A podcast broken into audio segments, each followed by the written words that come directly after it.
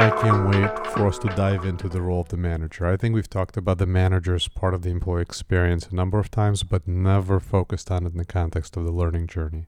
But Kristan, I love the fact that you bring an academic and practitioner perspective. So I, I, I'd love to start out by just quickly chatting about your background.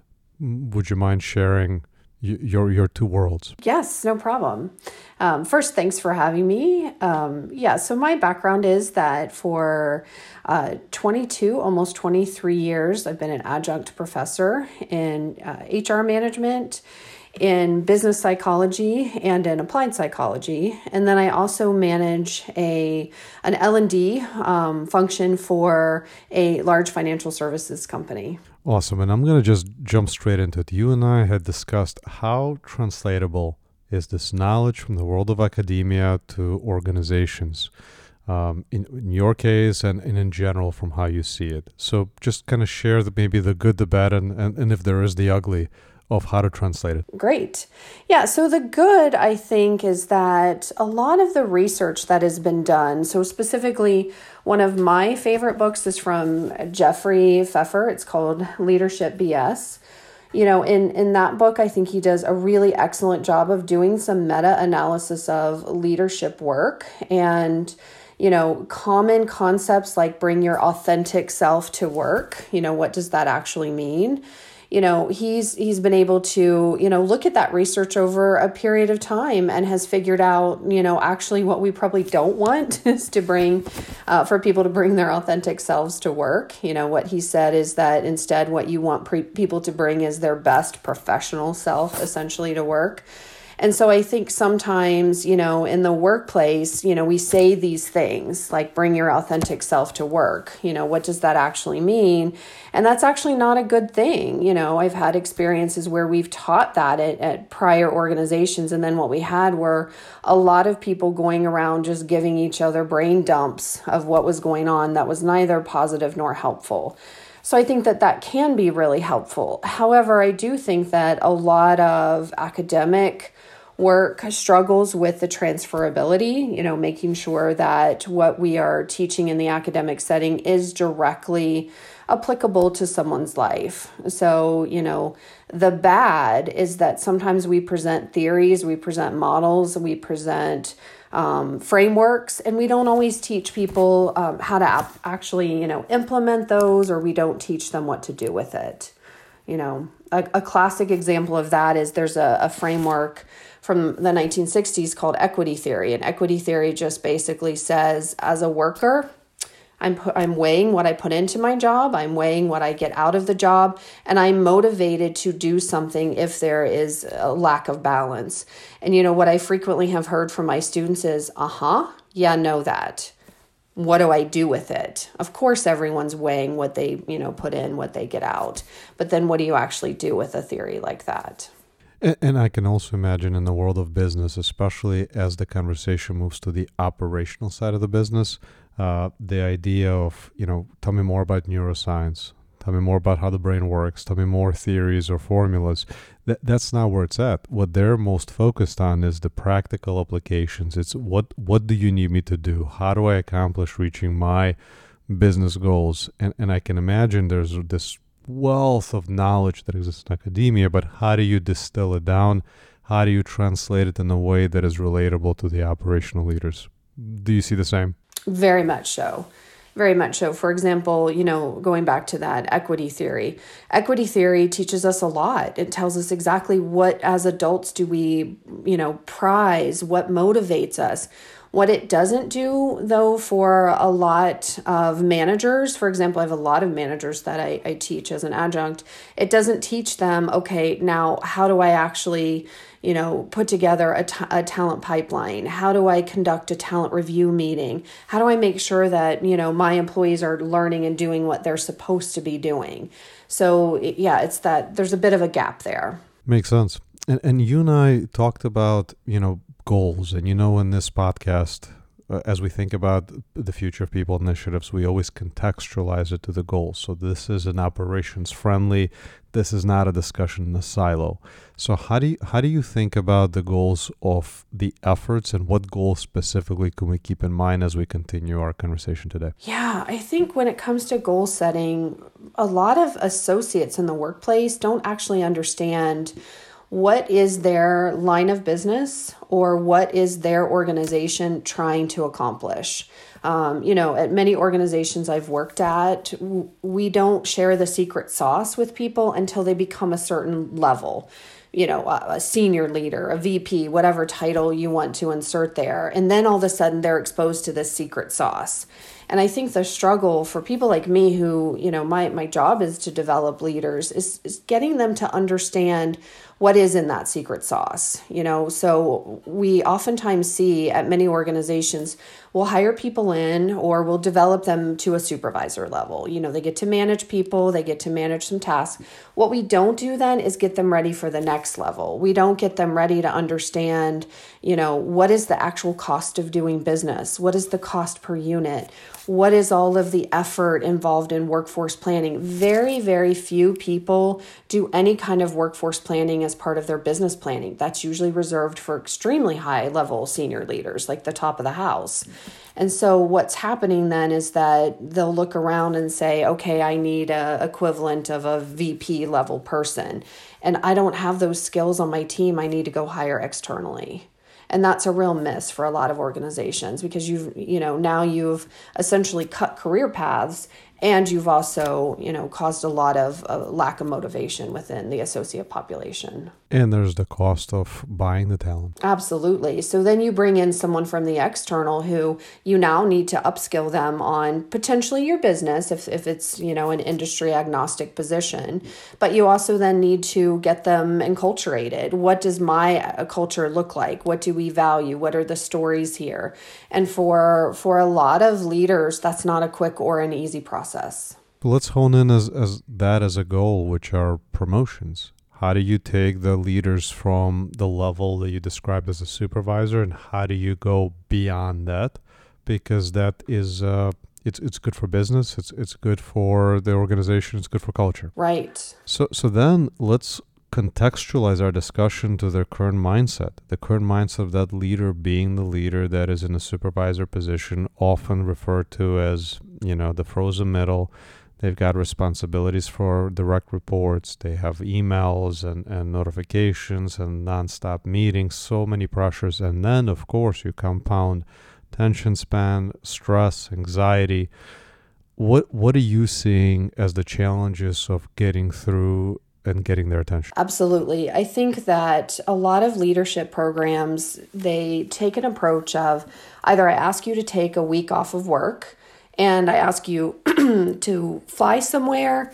Excuse me. I ask you to you know take take all of this time off and and concentrate. And then you're supposed to take that entire week um, worth of learning go back and all of a sudden be better. That's not very practical for a lot of people. Um, I think that that model does work when you're trying to infuse industry knowledge. You know, you can you can do concentrated learning that way. But in terms of general management, I think what what a lot of companies are missing is the blending of both internal and external content. Um, and so I see that uh, happen, happen oftentimes in the master's programs that I teach in because those employees you know, they have taken ownership for their career. So they've gone out to get, you know, a Master of Science, an MBA, an exec MBA, something like that, because that's exactly what they're trying to do. They're trying to learn in a concentrated way. Notice too that most of those exec MBA programs are off hours. So they're spending their nights, their weekends really learning and trying to figure out okay, now how do I bring this back into the workplace? So, my ideal perfect world is when leadership programs are developed where they are um, chunked out over a period of time six months, a year and they're a blend of both internal and external content. You know, really good quality external content. What's the labor market like right now? What's happening? What is the what's happening in the econ- economy and the geopolitical environment? Taking those things but then blending them with what do we value at this company? What's our central um, mission? What's our central value? How does that value then come to life? And how do we expect you as a leader to actually behave you know what what what do the behaviors look like you know for example as a leader do i expect you to have a team meeting where you are you know talking about a current topic in the diversity equity inclusion space you know there's a really tangible thing that i can infuse into what a leader does and give them tools to equip them equip them on how to do that and that does take us into kind of the future state. Let's talk about the, f- the future of people initiatives. And when you think about this as a six months or one year journey, what's the modality? What's the you know what's the system that happens over that time? Do you see that as as ongoing meetings from an L and D perspective? Do you see them watching videos?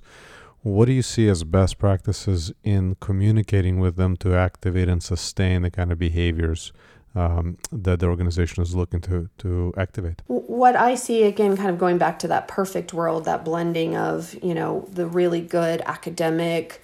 Um, research based, peer reviewed, evidence based um, information but chunking it in a way that isn't a podcast, isn't a video, isn't an article, so that it's done over time. Um, I also am a huge proponent of executive coaching. Um, I don't think it has to be a big, fancy, drawn out arrangement, but I think mentoring, executive coaching, having someone there that can help you actually apply what you're learning in a setting is also really important. You know, a lot of organizations are looking towards more concrete programs such as sponsorship, um, which is, you know, a, a twist on that same idea. It's okay, I've I'm having you work through some content, some ideas, some best practices, and then I'm also going to give you the opportunity to sit with someone that you can actually think about how to contextualize that into your environment. So I think that for the the average adult learner who easily works a 10-hour workday, you can ask them to do an hour, 15 minutes to an hour of development. I don't think it's realistic that, you know, they're sitting doing 5 hours of development at the end of a day. But I think it has to be broken down into pieces that can be consumed. And what are the the size of those pieces and, and the frequency? And I'm sure it varies, and I'm sure it varies on the type of learning they're on. But as we're continuously learning about the the you know evolution of our mi- mindsets based on how we're consuming technology, what do you see as the patterns, and where do you see them go in terms of the the duration and the frequency? Yeah, so I, from everything I've read, what I've experimented with in my own career, what I'm currently offering to uh, employee po- populations is I think over time, so a good six month to a year program, so that it's slowly digested. You have an opportunity, but then within that time frame, so whatever it is, six months, a year, could even be three months. Then I think that you know the content needs to be consumed in 15 minute to hour long conversations. And I think it's not just, you know, you don't just simply ask someone to watch a podcast. I think you ask someone to or listen to a podcast, they listen to the podcast, then they come to an organized cohort call with people who are in a similar situation to them, where they then discuss the concepts and they talk about, okay, in that podcast, you know, Adam mentioned that we need to be doing this concept. What does that look like for us? So, you know, there's um, f- some facilitator led training, but there's also the, the opportunity to work with one another. What are you seeing in your area? You know, we talked about promotions. How does that work in your area? How are you advocating for your employees? How are you advocating for yourself? You know, and having those deeper level conversations and and more of the specific conversations, right? So there needs to be a place for you first learn and then you digest. And so having both of those elements i think is is honestly critical to uh, leadership development efforts. This has come up a few times consumption versus digestion right? It's not just about taking in the content it's how do you process it? And also there's an element of community building and, and maybe perhaps some reflection uh, uh, you know one saying goes that we learn more from reflection than from the action itself. Fascinating. So, so now, now let's talk about the role of the manager in the learning journey.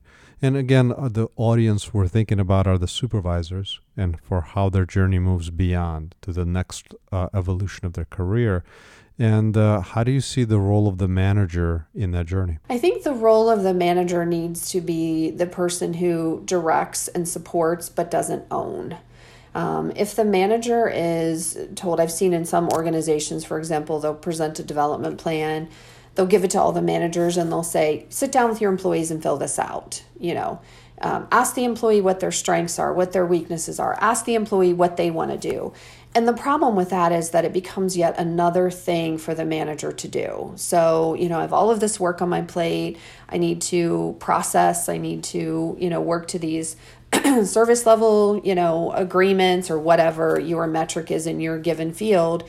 And now you want me to do this? Now I have to own someone else's career development. Um, that doesn't seem to be very sustainable. Um, so I think really what the manager needs to do is use tools like that. Almost every organization has some type of development plan form or they have a conversation guide or they have something that you know really does it, provides a framework for a conversation. And, and if a manager doesn't have that you can easily google and find those conversation guides. But then uh, what I think needs to happen is that the employee needs to own the plan. They need to be the one who sits and, and considers you know where does where are my strengths? Where do i get the most energy from? And then the manager can say you know things like you know i really noticed in that last meeting that you were able to really assimilate a lot of the detail. How about if you project manage our next you know meeting or our next mini project or something like that? So the manager can provide the employees but the or provide the opportunities but the employee needs to own the process and the employee needs to own the process of asking the questions, which I think is really a struggle for a lot of employees. Fascinating. So, really, would you see the role of learning and development function is to equip the learner to, with, with all of the tools and the resources so that they can own their own journey and then they check in with their manager based on the right you know milestones within the journey maybe gain alignment. But l- l- let's unpack that further. I don't think m- most folks see that as a natural course of event that the learner owns their journey. So if you wouldn't mind like w- what is the learning and development functions role within equipping the individual learner? Yeah great question. You know i just i had a, a conversation with someone this week. And you know I, I could tell that the conversation for her was a little bit uncomfortable because you know i do have advanced education. I love school. I've always loved school. Um, but you know she, she said I, i'm just not the kind of person to go back you know to school especially at this stage of my life and you know what I, I said to her, and I think it surprised her, was I said, I'm the last person to tell you to get another degree because there you need to do a cost benefit analysis of that. You know, my my family went through a lot for me to have the degrees that I have. And so, you know, what I said to her was, you know, um, I'm not going to tell you to get a degree. What I am going to tell you, though, is that I've shown you a lot of the resources that are available for you at this company. For example, many companies offer um, memberships or subscriptions to things like Harvard content, LinkedIn Learning, some of those types of resources.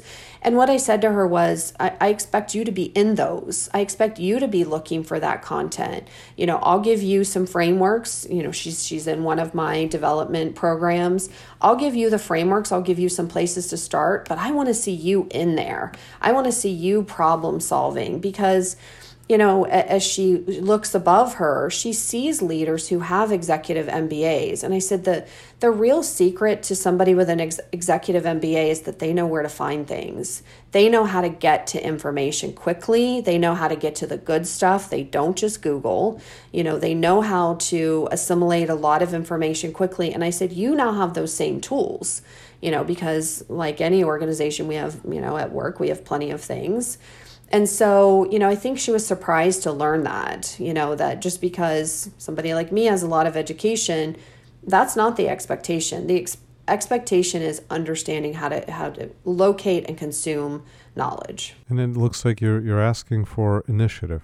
You you want to see you want to see the learner step up as opposed to maybe we're becoming a little lazy with how we consume information. It's all delivered to us um, and you're seeing for this sign of, of going above and beyond? Yeah, I mean, we are truly a TikTok culture. Um, I get it. You know, I, I have children in college. I understand the TikTok culture. However, the TikTok culture is not going to get you promoted. Um, what's going to get you promoted is being able to go to your leader and to say, you know, I was considering our next cycle of business planning. I've been doing some reading, I've been doing some thinking, and I'd like to talk talk with you about my ideas for workforce planning. Or i'd lo- like to talk to you about my ideas for you know increasing our efficiency or whatever it is you know working with a, a sister team. That's where people are going to create opportunities for promotion for themselves. Tiktok way of consumption of media is not going to get you promoted. That's exceptionally well said. So the audience that's listening to the podcast are internal change champions they're looking for ideas and ways how for them to help organization improve performance by activating sustaining behaviors. And uh, as they listen to this podcast and they wonder about the role of the manager and um, the focus on the learner taking the responsibility for their career, what advice would you give them to begin their journey toward creating this type of um, initiative within their organization? Yeah, I think that for both the learner and the manager and the change champion, what's in it for them, right? As adults, we don't do anything unless there's a benefit to us. I mean, that's how we're wired. So that's a really short summation of a lot of the neuroscience research that's out there. Adults do things that have benefits for them. And so, managers, I think, oftentimes when they get into this process of developing or having conversations with their associates, the really cool thing is that nine times out of 10, they also then get ideas for their business right? And so these development conversations become mutually beneficial. And so I think what managers, change champions, and associates all need to understand is what's the benefit for me? You know, as an associate, the benefit for you is development, the benefit for you is promotions. Same for managers. And for change champion, the benefit is we know all the research tells us that diverse teams outperform other teams. And, and when I say that, I don't mean just diversity of race or gender, things like that. I mean diversity of thought, right? So if diverse teams outperform, how do you get diversity going? You have conversations. You talk with anybody and everybody. You gather ideas. You read, you know, whatever whatever kind of information you like to read. For example, you know, my team just finished um, as a team, we read the book Atomic Habits by James Clear. Four or five ideas came out of that team not, out of that book not only for us personally but as a team you know of things that we wanted to enhance with our own project management. And so you know the benefit to these conversations is ideas and the benefit for those ideas is that everyone wins in the end we all get development opportunities we perform better and we all then have the chance to be promoted great book atomic habit and a and a clear clear sign of or, or clear path toward what's in it for me at every level. It makes sense. It's it's instinctive to to our nature. Um, great conversation. I I appreciate you taking the time to to join us, and I look forward to having you on again. Thank you, Adam. Had a great time.